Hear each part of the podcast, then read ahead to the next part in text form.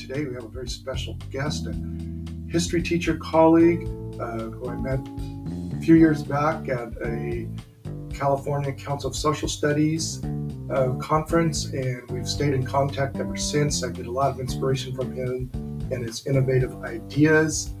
Uh, Scott Petri.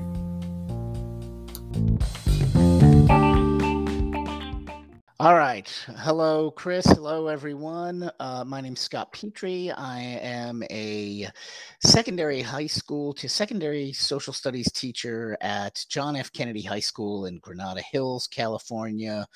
Uh, our school is what's called a medical magnet. It's a specialized program where a little school of about 500 students on a big campus of 2,500 students.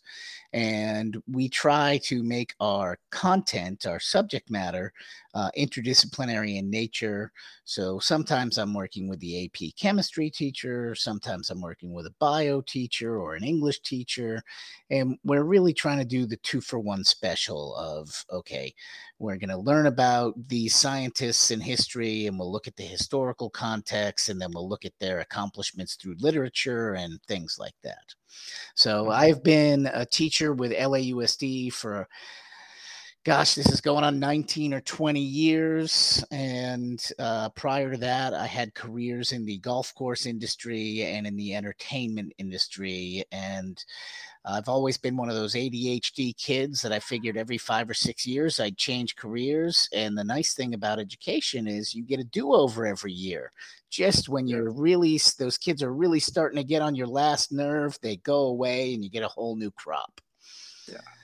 So yes, so um, Scott and I met. Um, I think it was I can't remember three or four years ago at a uh, California Council of Social Studies, and we hit it off right away. We have a lot of similar uh, philosophies and teaching, technology, and I think life in general. And uh, you know, always look to him with his expertise, uh, with his teaching. He's uh, uh, always coming up with um, some great lessons, great strategies and is very in tune with his students um, and what works in the classroom. So we go back, we go back to the spring of 2020 when we were given that sudden notification that we're going distance learning and we had no idea what it was. What was your approach back then, Scott? Well, uh, yeah, going back, it was like on a Friday, and I think maybe we had a day or two's notice that Friday we're going to be out for two weeks. So unplug the fridge in your classroom and take your perishables home. And, you know, you don't have to clean up. You don't have to do anything serious because we'll be back in two weeks. And then I don't think we set back foot back in the classroom for 18 months. Uh, I mm-hmm. did I did manage to teach a face-to-face summer school cohort and we in LAUSD, we've just finished our first week of face to face instruction for the 21 22 school year. And that was, it was actually great. Uh, you know, kids are happy to be there and they, they want to be in school. And, you know, I like to do icebreakers and stuff the first uh, week or two of school to get to know them. Cause a lot of times they, there might be some movement. They might switch from second period to fourth periods. They might transfer out to another teacher. So I've learned don't jump into content, do the relationship mm. building and the getting to know you so that you can figure out who's who and really connect with your students. But yeah, that's that's definitely um, anybody that's taught secondary knows that the first week is a lot of shuffling. It's like you take the cards and shuffle them all over the place, and kids are moving and yeah, and I, I think that approach that you were talking about, getting to know the students, I think, and in light of all that's going on now, and we were just talking about this before we um, we came on, is uh, that's so important now. So important now. So is that something that you were more intentional over, um, let's say, the last school year and then this school year as well? So let me jump back and answer your first question because I think yeah. I ducked and avoided it. But uh, the whole pandemic learning, um, as, as, I kind of reflect on it, um, for me, with my students, uh, I was successful with about 80% of them. They showed up every day, they did the work. And I know you're familiar with the Ed, Edu Protocols books yes. from, uh, John Cor- yeah, from Jon Corippo and Marlena Hebern. Um, I relied on those heavily during the distance learning. And what I liked about them is it allowed me to hear from each kid each day. So there was some degree of collaboration, but the students had to report out each day. And what I like about the Edu Protocol format is often the teacher is holding this sort of master slide deck, and you can scroll through it, and each kid has to talk and report out. Mm-hmm. So that really kept me connected to my kids. And uh, I also am, am, part of a CLIC group, the CLIC, the Content Literacy Inquiry and uh, oh my gosh, I'm going to forget the last C. But was it a collaboration? yeah, it's it's a yeah. collaborative, and it's it was yeah. run through um, Sacramento Action Civics, and I got involved through Michelle Herczog at LACOE. But she had they had uh, funding and got a bunch of us, like 30 or 40 teachers, to all put together distance learning lessons for every grade level. And so I did like four or five of those for high school level world history and US history. And one of the, you know, I, uh, one of the ones I did was on the, the Panama Canal and right. it took kids through a yeah took kids through a who really built the panama canal and one of my favorite my favorite uh, reflections on that is uh, I, I, had the kids build these museum exhibits and unfortunately, when they turned it into Schoology, which is my district's LMS, Schoology kind of freezes the document and turns it into a PDF instead of letting you click through the links that the students mm-hmm. have embedded in it. So I realized, like, oh my God, I can't click through and see how many artifacts they included and what they thought of the uh, the their exhibit. This is really going to limit how I can grade it. So I added on another piece where they had to show their parents. They had to essentially do a Flipgrid video mm-hmm. and show their parents the exhibit. And that was just so heartwarming and wonderful to bring these parents in and mm-hmm. for the parents to see how hard the kid works because right. I'm sure to a lot of parents, they're not on top of their kids all the time. They don't know if they're working or playing video games. Uh, so to see that they were actually working and they did create something that was in, in incredible intellectual work, uh, that was very, I think, heartening for both me and the parents. And so that was mm-hmm. one of my my favorite takeaways, my biggest takeaways from the distance learning, the pandemic learning, and what I'm going to do this year is I want kids every five weeks or so to present something that they've done in my class that they're proud of. Mm-hmm. And just explain to the parents what the lesson was, what they learned from it, how long did it take them. And, you know, I don't think we're going to be able to go back and have a back to school night or a parent conference night with the Delta right. variant.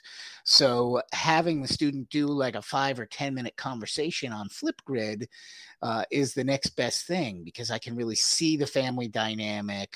Uh, I can see the the parents who are kind of skeptical of that their student really worked hard on it, and then I can see I've I've just seen some great conversations where parents are like, "Oh my gosh, I didn't even learn about the Armenian genocide when I was in high school. Mm-hmm. I'm so proud of you for tackling this difficult subject." Yeah, and uh, that that has been a game changer, and it's all you know, kind of what they're talking about in that Doug Fisher book, The Rebounding from Student mm-hmm. Learning, is, you know, how do we give students more agency? How yes. do we embed more metacognition and reflection into the work they're doing so that they can connect it to other things and make it more meaningful? Yeah, I like, I, I really like that idea. I, I, um, last year, I did a couple assignments. One because uh, my students were in Santa Ana. Uh, we were looking at we actually I took a uh, one of Amanda Sandoval's lessons and modified it, and um, I had my students um, interview their um, parents, and we're we're talking about migration, how people get here, and they they did it on Flipgrid and presented it as well, and that was one of my favorite um, lessons. Is a lot of my I had a lot of buy-in with that, and the parents were very good about providing the information so I, I, think it goes back to what you were saying that that student agency and the fact that whatever the students are producing, it can't be just a production for you, the teacher. it has to be a global production in some sense. It has to go beyond the school walls. And that's when I think we get the best buy-in from our students because they, they have that agency and they know it's going out there. And I like that real that idea of connecting the parents. I think that's really uh, powerful. And I, that that is something that you see time and time again with um, you know a lot of the literature that's come out uh, over the last year or so that that's so important. I like the uh, AJ Juliani talked about like create things like uh, public service um, PSAs. You know, when students produce something, so, I, I, like that idea. Yep. So that is a really interesting topic, and there has been uh, two two new studies that have come out recently about how service learning really improves uh, students' social emotional learning, mm-hmm. and gives them a sense of purpose. Uh, we now have a, a, new initiative, the State Seal of Civic Engagement, that yes. our high school students can get on their diploma. And really, uh, the Department of Ed means for it to be applicable to all students. So, kindergarten mm-hmm. students can do it, middle school students can do it, high school students can do it.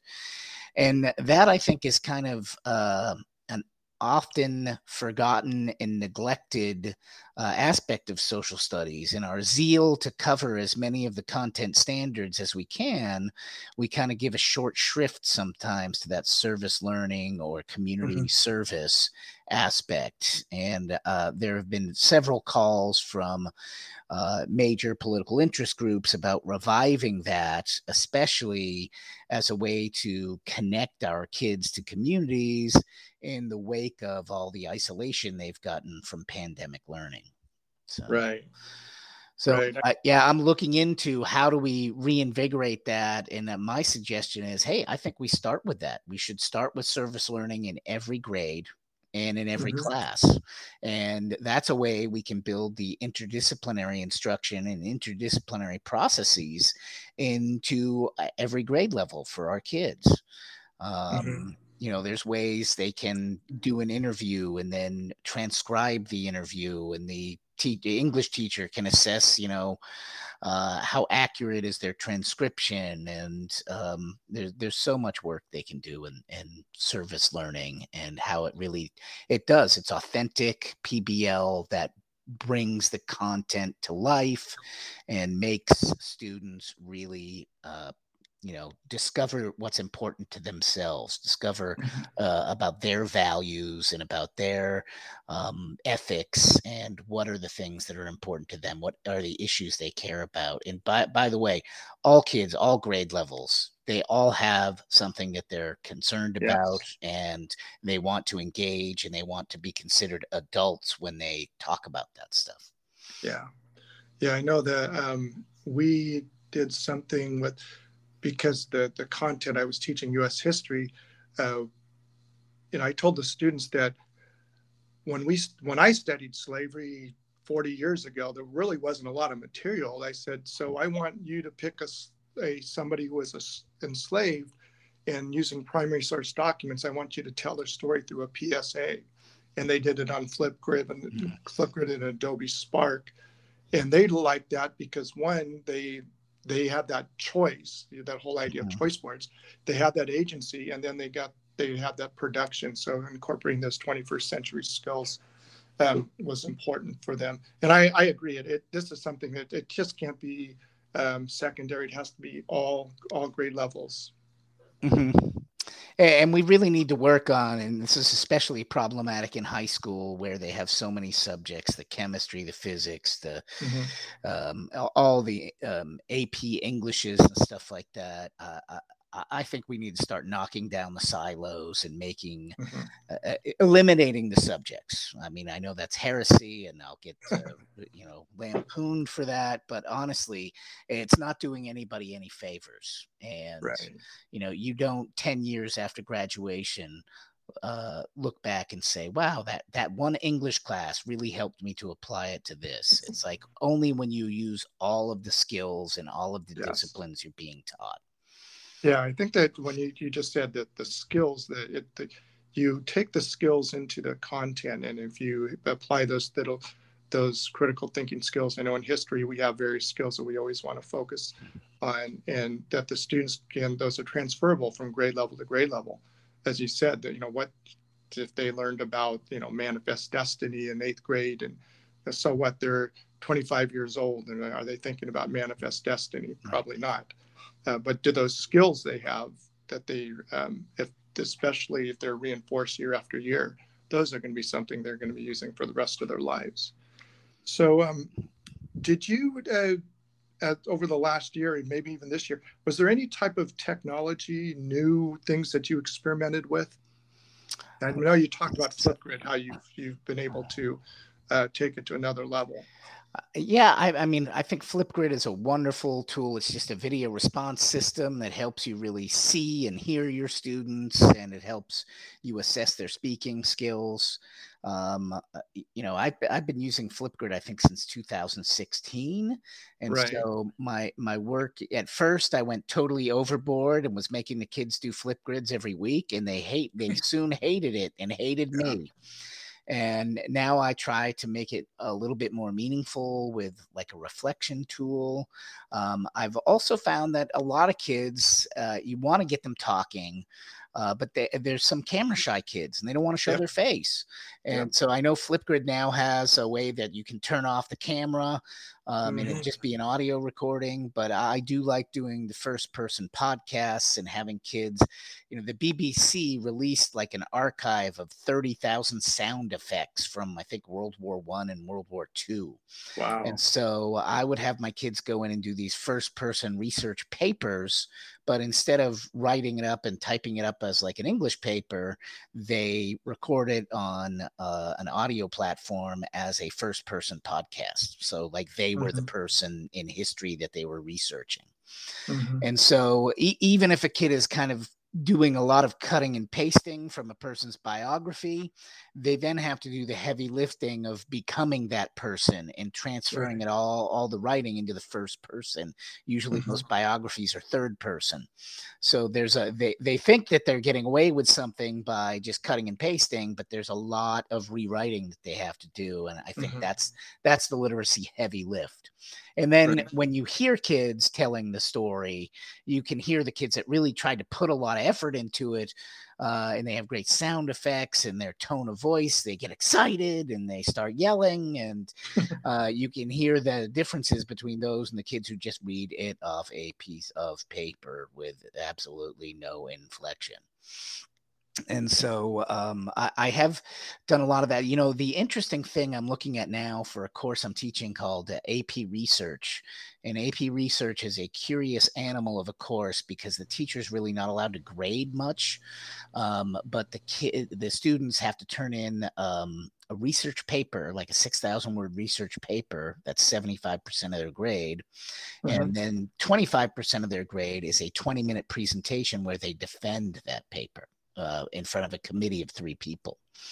So, what I really want my students in that class to do is to be able to speak confidently and clearly about almost anything uh, so that they can eh, you know easily defend the the writing they're doing and there's a new tool in microsoft uh, powerpoint mm-hmm. called mm. uh, presenter coach mm-hmm. and mm-hmm. they they click on the slide and they start presenting their slides through PowerPoint on the web, and the computer gives them feedback. It tells them how many words they mispronounced. It tells them how many times they used filler words like ah, ah, ah, or oh, um, oh, wow. um, um.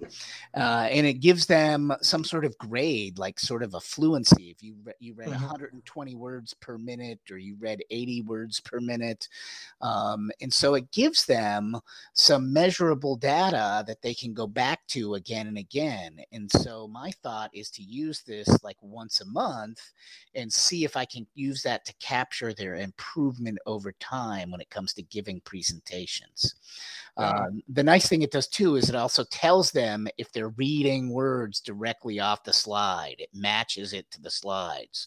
it says, "Oh no, you got to stop that. You can't do oh, that." Wow, that's that's that's what that's what pet at conferences or staff meetings is. Yep. Don't please don't read to me. right. So uh, that's called Presenter Coach, and, uh-huh. and they also have a, a, reading fluency sort of tutor, and that is where you you give the kid a reading, and the computer again measures essentially their reading level what uh-huh. grade they're reading it at and then how proficient they are at reading and they're actually using the flipgrid technology but they're embedding it into a powerpoint type of platform Mm-hmm. And so uh, I think that's smart, and it, it's going to give Microsoft a competitive advantage in education, which they've lacked for a few years, while Google right. has kind of taken Google and Apple have jumped to the front.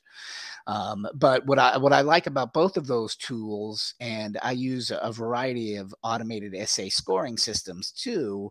Um, is that takes mm-hmm. the onus off of you as the teacher. You're not uh-huh.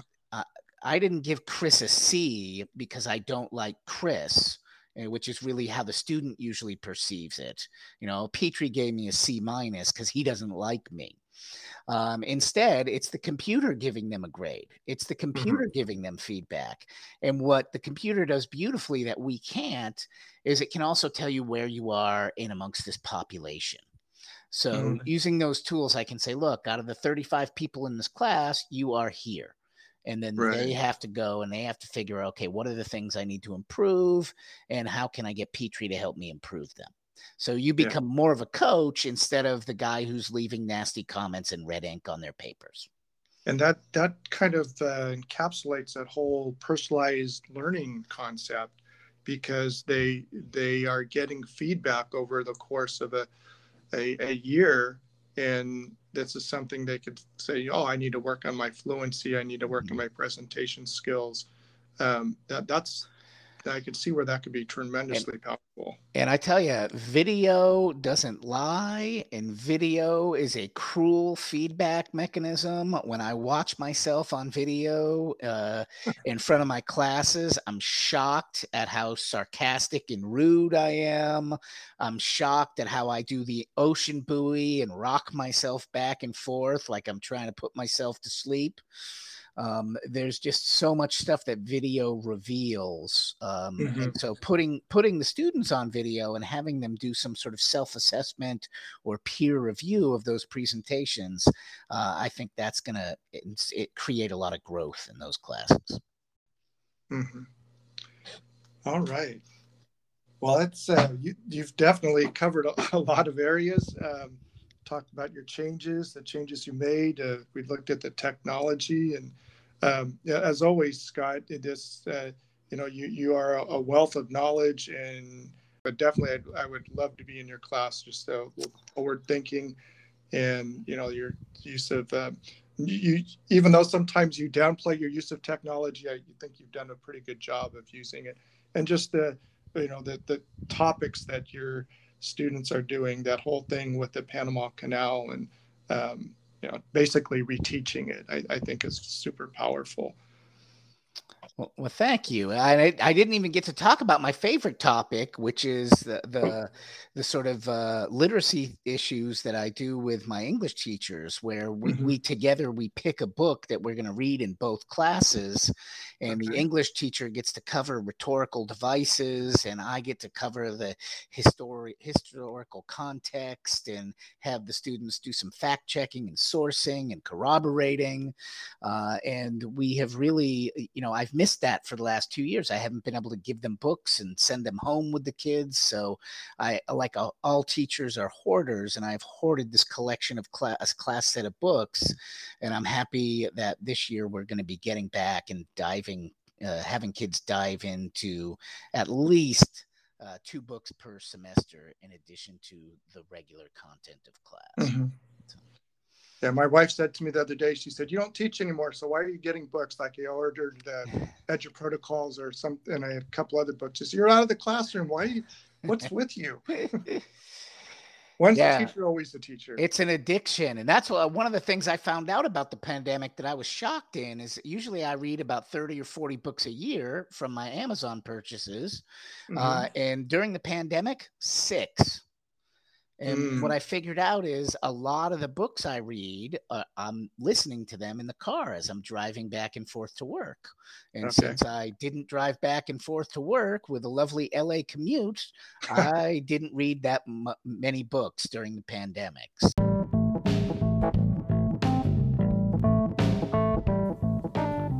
That's all we have on this episode of EdTech and Things Related. Um, next episode, we'll be talking to Eric Peterson, award winning teacher of the year in the state of California, and talking about his transition from middle school to high school and what he has done in the areas of technology, how his teaching has changed during the pandemic.